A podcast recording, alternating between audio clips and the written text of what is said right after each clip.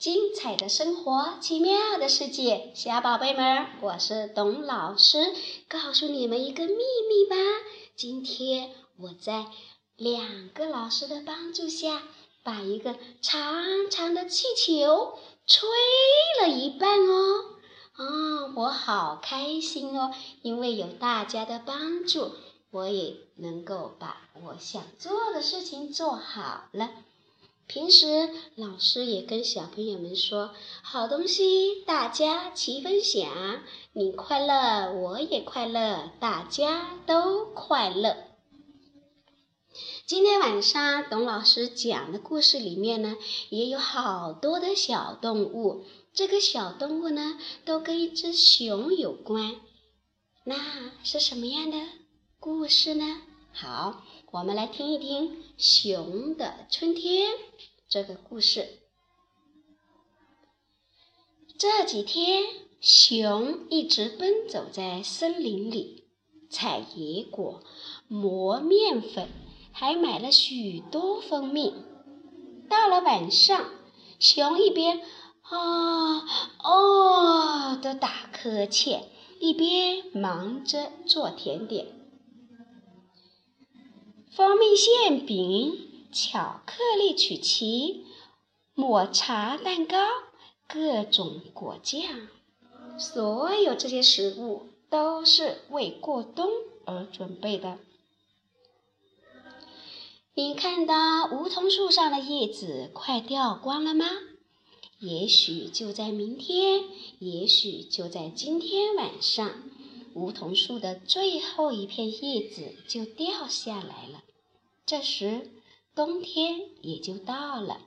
所以，趁梧桐树上还有几片枯黄的叶子挂着的时候，熊必须得做出好多好多的东西来填饱肚子。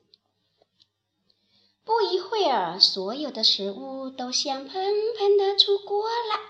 熊把它们一盘一盘的端出来，放在梧桐树旁的一棵大树桩上。这个是熊的桌子。然后他围上餐巾，拿起刀叉，大口大口的吃起来。香味飘到了地上，一群小蚂蚁闻到了，它们排着队赶了过来。熊生气的跺跺脚，走开，走开，小东西！蚂蚁只好躲进草丛里，偷偷的望着熊把一块一块饼干和一颗一颗糖果送进嘴里。小蚂蚁们吧嗒着嘴，想要像熊一样嚼出滋味来。他们还一起许着愿。嗯，最好的熊还在剩一块饼干的时候，肚子就饱了。香味飘上了天空，一群麻雀闻到了，它们呼啦啦扇着翅膀赶来了。熊生气地挥挥手，去去去去去去，小东西！麻雀只好躲进树丛里。偷偷地望着熊，把一勺一勺果酱和一个一个面包送进嘴巴。麻雀们吧嗒着嘴，就像熊一样嚼出滋味来。他们还一起许着愿：嗯，最好熊还在剩一个面包的时候，肚子就饱了。香味也飘进了地洞里。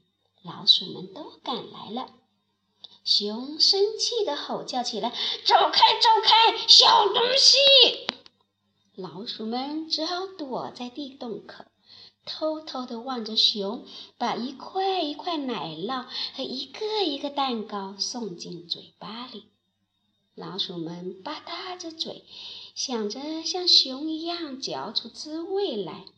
他们还一起许愿。最好在剩一个蛋糕的时候，大熊的肚子就饱了吧？快点，快点饱吧！没错，熊填饱肚子的时候，盘子里的东西还剩下一些。不对，蚂蚁、麻雀和小老鼠它们来说，熊的盆子里还剩下许多许多的东西。熊伸了一个大大的懒腰，啊啊，还打了一个长长的呵欠。正巧梧桐树上最后一片叶子，噗的打在了它的头上。熊像是自言自语，又像是对那些躲起来的小东西说：“哦，我必须去睡觉了。等到春天再醒来，所有剩下的东西，啊，就都放在这里吧。所有的一切，再见了，我要去睡觉啦。”熊。的身影马上就消失在树洞里。不一会儿，他的屋子里传来了沉重的呼噜声。小蚂蚁、小麻雀、小老鼠们都呼啦啦地跑出来，飞出来。它们围着大树桩，美美的饱餐了一顿，还把剩下的食物都搬回了自己的家。第二年春天，当熊醒来的时候，发现家门口开满了各种颜色的鲜花，屋檐上挂起了美妙的风铃，院子里打扫得干干净净，找不到一点垃圾。哇，树上还贴着一封信呢！谢谢你，大熊。一整个冬天，我们都在吃你做的饼干、面包和蛋糕，真是太好吃了。春天的时候，你会闻到花香，听到风铃的歌唱，还会看见一个干净整洁的院子。祝你春天快乐！啊，这真是一个美妙的开始！大熊真开心呀！小朋友，今天晚上《熊的春天》这个故事比较长，要耐心听完哦。好，现在故事讲完了。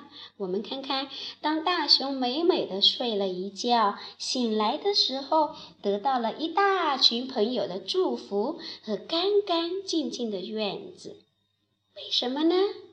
原来是小动物们分享了它的食物哦。